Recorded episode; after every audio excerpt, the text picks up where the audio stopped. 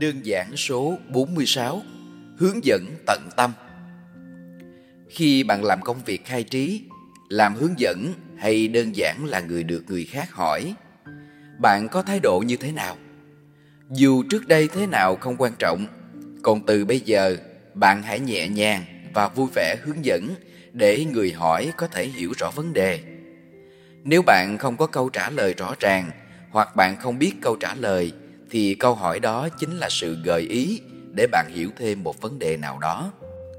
Chính vì vậy, luôn tận tâm trong từng vấn đề, dù nhỏ nhất, chính là cách mà chúng ta tự hoàn chỉnh bản thân. Đó cũng là cách mà ta tự học hỏi.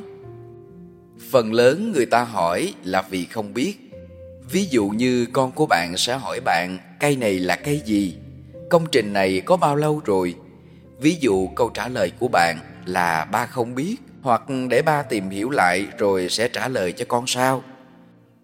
Bạn tự xem, bạn có bao nhiêu lần không hoàn thành câu trả lời hoặc chưa bao giờ giao tiếp với con dạng vậy nên chưa nhận được câu hỏi.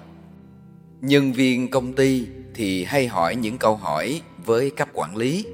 Sau này, phần lớn các công ty đều có quy trình làm việc, có bản mô tả, cơ cấu tổ chức nên việc giải đáp cho nhân viên hiểu rõ công việc về trách nhiệm, quyền hạn cũng dễ dàng xử lý hơn. Công việc từ đó không bị vướng mắc và nhân viên được hướng dẫn kỹ hơn. Đa số các nhân viên sẽ hiểu rằng phải cùng phối hợp để phát triển tốt hơn, nếu không thì quy luật sàng lọc tự nhiên sẽ can thiệp. Họ có thể bị mất việc hoặc công ty sẽ mất đi nhân sự. Trong gia đình, thì không sàng lọc dạng vậy được. Nên ngay từ bây giờ, bạn nên thay đổi cách xử lý với người xung quanh mình lại, cho phù hợp và duy trì chúng mãi về sau. Sự hướng dẫn tận tâm trên từng vấn đề, dù nhỏ nhất, sẽ trở thành hành trang cho những người được hướng dẫn. Không phân biệt điều hướng dẫn của bạn là tốt hay xấu.